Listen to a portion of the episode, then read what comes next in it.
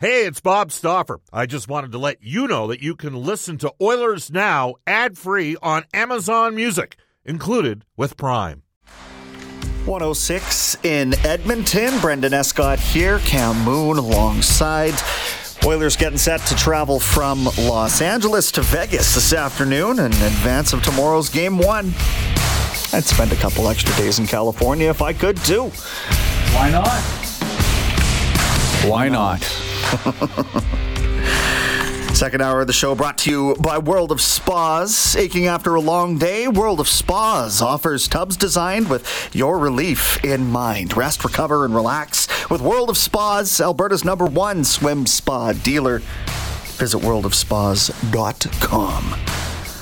All right, playoff predictions locked in. Hold us to it. That's what talk radio's for. And we will get those up on Twitter as soon as the show is over. It's busy. I'm, I'm kind of pulling double duty right now. I'm running Yeah, the board. Um, I'm talking as quickly and as accurately as I can, hoping that what I'm saying is right.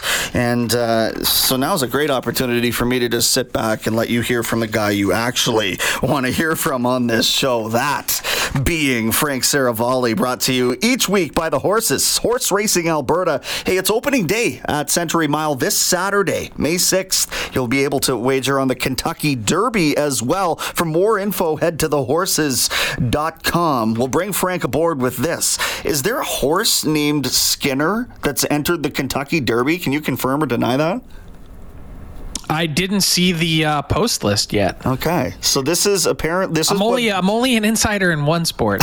Oh, all right, all right. We put you on the spot right off the bat, but it was Stauffer that suggested that there there's been a horse named Skinner entered in this derby. So is is that a, a reflection of the Calder Trophy goaltender? Well, perhaps that'll I can remain a actually mystery. confirm. Now, sources say KentuckyDerby.com says at least Skinner is uh, in the number nine spot and is twenty to one for Saturday's race.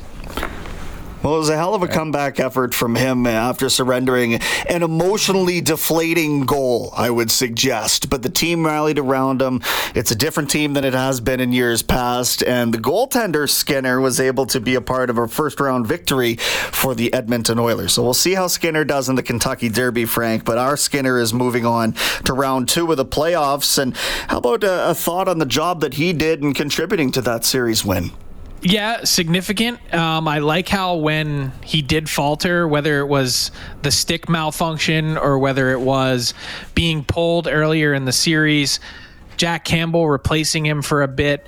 Nothing really seemed to faze him. This was his first playoff test. This is his first sort of foray into this world, and it's not easy. There are going to be hiccups. There's really, you know, look at Andrei Vasilevskiy or any of the greats you don't get through the playoffs hiccup free. And so I thought the fact that he was able to regain his composure, his confidence has always been there. And I like that he has just an ounce of swagger in his game. It's not, I think athletes today do a great job of walking a fine line between cocky and confident. And I think Skinner's, you know, the embodiment of that. And as much as Jack Campbell may be sort of the perfect teammate, the guy that's always rooting for everyone, and you know, even when he's not playing a great guy to have in tandem, I think you can tell that the guys really like playing for Skinner as well. Yeah, you could see that. You can see it all season long, Frank, and, and definitely in the playoffs. Evan Bouchard had an amazing first round, uh, 10 points in six games. Of course, part of uh, a very, well, a historically good power play uh, through the regular season and through that one series with the Kings. What have you seen out of him here so far in the playoffs? Cam, I, have to say that I've done this with Bob, but I, I need to eat some crow on on Evan Bouchard. I was a little worried just at the time that the the trade was made for Mattias Ekholm, what the impact might be like taking Tyson Barrie out of this lineup. And the truth is, if you look at the numbers, the power play actually got better with Evan Bouchard in the lineup, and it's been consistent. It's been productive, and what I like from him too is that you know they've provided ample support at even strength but also like he just seems really comfortable he he's always had that um i'm never rattled type look about him and it's part of the reason why he was able to jump into this league at such a young age but I, I was always dying for a little more urgency from him. And I think you've seen some of that too. Like he's grown in a big, big way to the point where I think the Oilers have a really difficult summer on their hands with how well he's played in the sense that, yeah, is he likely heading towards a bridge contract? Yes. But he's in line for a really significant payday, and he's such a key cog and contributor. And to do that at age 23, like that that just speaks to the future of uh, of what the Oilers are building. That this isn't a one year, you know, let's just you know pile everything in and go all in. There's there's a real long competitive window for this team. Bouchard uh, tying the NHL record for the most power play goals by a defenseman with eight in a series, or power play points, not goals, excuse me. Uh, so impressive stuff there from the youngster, and, and I agree with you, Frank, that it was always that next level of intensity that we were looking for out of this player. And I've seen him involved in scrums, and I've seen him there with uh, with his hand wrapped around somebody else, and, and it's it's good to see him engaging the way that he is. Uh, and that, just just to clarify, like that wasn't necessarily what I was hinting at in terms of like urgency. It's sometimes it's just urgency around the puck. Sure. Not not. I don't think intensity's ever been his issue. It's like you, you want to see him speed up a little bit when you you sense the the need to do so. Uh, a little more emergency or urgency in his game that way. Talk to me about the fact that seven of eight of the teams that advanced were facing a series deficit. I mean, it's it to me it speaks to parity in the league, and I think that hockey as a whole is in a really good place in the NHL right now. Well, it tells me that game one doesn't really mean anything. Um, it sounds funny to say because historically it's meant a great deal in terms of who takes the series. But if you consider the Leafs were throttled in game one, the Oilers, you know, choked away that lead and lost in OT, like there were just moments that um, I think, you know, would have crippled some teams that you know even whether it was game one or trailing 3-1 if you're the florida panthers like there's multiple examples to show um, that both leads in games and leads in series don't really mean much. We were one OT goal away from the Tampa Bay Lightning forcing game seven. Um, they obviously trailed 3 1 in that series. It, yeah, parity is a thing. And I think what I'm most excited about these playoffs, you have eight teams left. Three of them have never won the Stanley Cup. And of the five that are remaining, the most recent winner in that group is the Carolina Hurricanes in 2006. So it's been a while. Um, that's that speaks to me to be. Um, you know the excitement of these playoffs like let's get some fresh blood with all due respect to the colorado avalanche or the tampa bay lightning or anyone else out there let's let's crown a new champion this year i think that makes it fun fair enough and of the eight teams still remaining i think you can make a solid argument for seven of the eight that could win it all I'd, I'd, have Seattle maybe on the outside of that looking in, but for the other seven, you could probably make that argument. Frank, were you as surprised that Florida won that first round as I was? I was just because it seemed so in the bag, like three to one in the series, and then even in Game Seven, you're thinking the Bruins are trailing two nothing in this game they claw all the way back to take a 3-2 lead with multiple minutes left in regulation and you're saying like there's no chance that this core this veteran laden team that's been built for this moment this last dance that we've talked about all season long is going to choke it away right now to the Florida Panthers, who basically met a historically low bar to get in. And I'm not talking about the 43 point gap between teams, but 92 points. Like, you have to go back 10 years to see a team get in with that few points. And uh, it's, it is shocking. Um, but I'm interested because you you said now this Florida team you'd obviously be lumping them into that group of seven that could win. Like the the emotional component and aspect of this, not just game one, I think between the Leafs and Panthers, but both those teams are coming off of some incredible highs. The Florida Panthers can no longer really be considered, um, you know, the upset team, the the trendy uh, upset pick, and the Leafs winning their first series since 2004. Like they have a whole new clear set of expectations, which is the Eastern Conference is wide open. This team should be competing for a Stanley Cup, but can they get past the sort of success factor where it feels like almost everyone in that city has now breathed the sigh of relief, thinking that because they won a round, that somehow this season is now deemed a success? Like, I've been saying for months, anyone that thinks that has lost the plot. Like it's it's four wins. You need 16 to hoist the Stanley Cup. It's it's not a one round tournament. So I, I think the players, at least from what I've read and heard, have done a good job focusing, but there's a real emotional aspect to how these teams gather themselves and their mindset now. Let's look at the the Bruins and where they go from here, Frank. I'd love your thoughts on. Uh, again, it was such a, a historic team, but they they added so much at the trade deadline, and and I wonder what this team looks like next year. Obviously, we'll have to have, wait and, and see on the Bergeron front and that sort of. I mean, if there's even a remote chance that he comes back. Uh, but give me your thoughts on on next year's Bruins. Well, there's going to be changes. Uh, that's a given. There always are when you load up at the deadline. You're mostly not able to keep a lot of the players that you um, acquired. I think they're going to try and take a run at re-signing Tyler Bertuzzi. I think they'd like to. Um, and for good reason. Like he's a really talented player. I, I, called him Brad Marchand light, and that's essentially what he is. Um, but that means if you're looking at their salary cap picture, with the four and a half million dollars they have in bonus overages, if the cap is 83.5 next year, you're starting if you're the Bruins at 79. Probably means one of Grzelcyk and or Carlo are gone. Um, that's on the back end. What do they do with Taylor Hall? Because he's someone that at six million dollars, and yeah, I know he was hurt this year, but 39 points, that's not commensurate to his pay. I know his playoff was better too.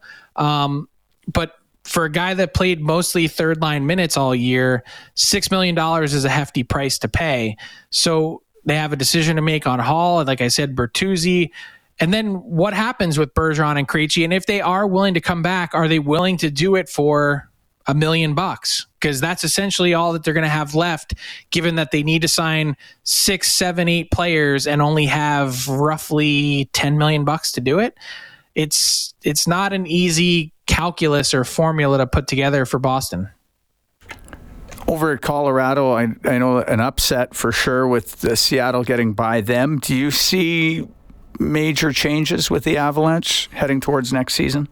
Yeah, I do. And there, so the Avs, the Bruins, and the Lightning are all kind of in very similar cap situations. They have somewhere between seven to nine players to re-sign, and have roughly anywhere from seven to like thirteen million bucks to spend.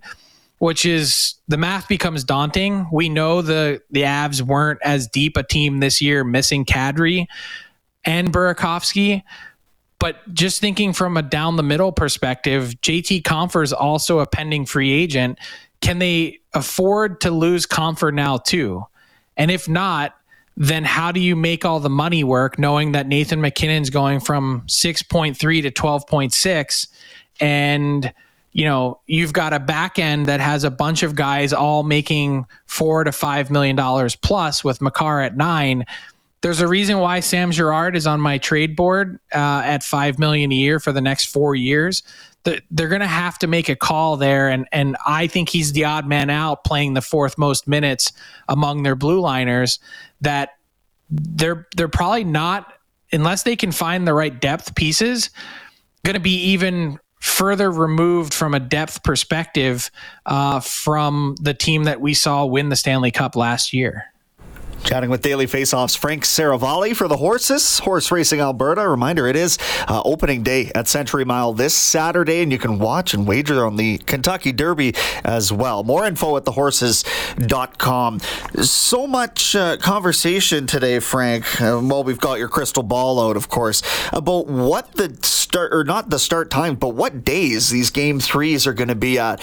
Is this an, ab, um, an abnormal year for the amount of tap dancing the NHL schedule? Makers are trying to do in the postseason? Because I just feel like if you've planned to head down to Vegas for Friday, for example, and you've bought a hotel and a plane ticket, and now this game might get moved, uh, I'd be pretty upset in that position. Yeah, I understand. Uh, I do think it's complicated. There's arena availability issues. Uh, there's also TV related issues. Um, you're dealing with two networks that are essentially volleying dates back and forth to each other. Um, you even saw ESPN last week, like they have a game on on the same night as round one of the NFL draft, I should say, which is a huge ratings bonanza. Like it's clearly you know fifth on their priority list at best. So they're it's not easy, but I understand the point you're making. And fans just want to know. Like, I can't remember being in a spot where the the second round has already begun and we don't have dates beyond game two and to your point could change that are set in stone. Like usually the minute the the first round ends you know game seven monday night you'd have something in your inbox saying here's all seven games for each of the four second round series. And that just hasn't happened oil country likes to plan their parties, Frank. As well, oil you know. country likes to travel. Yeah, that too, as you know. Uh, Frank, uh, you called it too, which uh, you always seem to call it, but it was uh, Darryl Sutter being let go in Calgary yesterday, so they, they don't have. Uh, they're looking for a coach. They're looking for a general manager. I would expect mm-hmm. they hire a general manager before they hire a coach. But what do you think is going to happen there? Yeah, that's a guarantee, I think, that they allow their next general manager the ability to select their coach. And I actually think going forward and making the call on Darryl Sutter now was a critical part of then even completing the GM hiring process because I think that made the job a lot less attractive. Look, it's still one of 32. Would someone sign up to take it uh, to work in Canada? Of course they would. But to do it and and inherit a coach that was bulletproof and knew he was bulletproof, I think was going to be really problematic. There were a number of reasons why they had to make the call. Um, he had alienated a significant chunk of people in that organization, from players all the way through to the front office, and now. What I think is exciting uh, and I'd imagine there's not very many Flames fans listening to Oilers now. But what I think is exciting about the position is you now have a chance to rebound and and have this team that a lot of people viewed as a playoff roster uh, in new hands with new wrinkles and can bounce back. And hopefully for everyone's sake um, breathe a little bit back into the battle of alberta. Hopefully hopefully we get to experience that because it was quite a rush last year. Uh, certainly up here and i imagine yeah. right across the hockey world. Frank always a treat to get to talk to you and we'll do so a little later on this week okay Sounds good, guys. Have a good one. Frank, right. when you coming back to Edmonton? Uh, as soon as I can. Honestly, I, I am itching to get back out there and, and get on the road again. So I, there's an outside chance this round, Cam. Okay, Pub 1905. We'll uh, be there. okay, I know you'll be in. Thanks, Frank. Frank Seravalli, everybody from Daily Face Off. We'll press pause on Oilers now. Brendan and Cam with you today. Brendan Escott, Cam Moon with you for the next hour and a half. Yeah, we're with you till 3 o'clock this afternoon and every afternoon, in fact, through the Oilers playoff run. Game one tomorrow night, 7.30, puck drop on 6.30. Cheddar coverage following the 5.30 news. Love so much hockey coverage on these airwaves. I love it. Oilers Now injury report brought to you all season long by James H. Brown Injury Lawyers. When accidents happen, go to jameshbrown.com. Mattias Janmark trying his best to work his way back into the Oilers lineup. Lower body injury there, blocked the shot in the first round. Seems like he might have a chance at playing in this series, but everything is sort of cloaked and veiled right now in the playoffs, as we are well aware. As for the Golden Knights, Cam, we looked it up. Brayden McNabb is likely ready to go again when this series begins, so you get that imposing presence on their back line. But they don't have goaltender Logan Thompson, uh, so there's their starter sitting out. It'll be Brossoit in net. We'll break that down in Protect the Net for Hugh Porter yeah. and our friend at Solve Cybersecurity a little later on in this show. But uh, Logan Thompson, not the man. So he's hurt, as is Nolan Patrick, who frankly hasn't been healthy in his NHL no. career. No, so yeah, he hasn't been a a factor for that team all year. But yeah, getting Brayden McNabb back, that's a physical presence on that back end. Was he the one that played with McDavid and Jr. or is the that's Curtis McDermott? Yeah, that I'm thinking McNabb played for the Kootenay Ice. Okay. It's a Western It's leaguer. Western leaguer. Well, there you go. That says everything you need to know right there. All right, we will uh, we'll send it away to Randy. He'll take care of the headlines here, and then come back with Darren Millard. He hosts uh, Golden Knights television broadcasts. A wholesale look at round two, Oilers Knights. When we come back on Oilers now.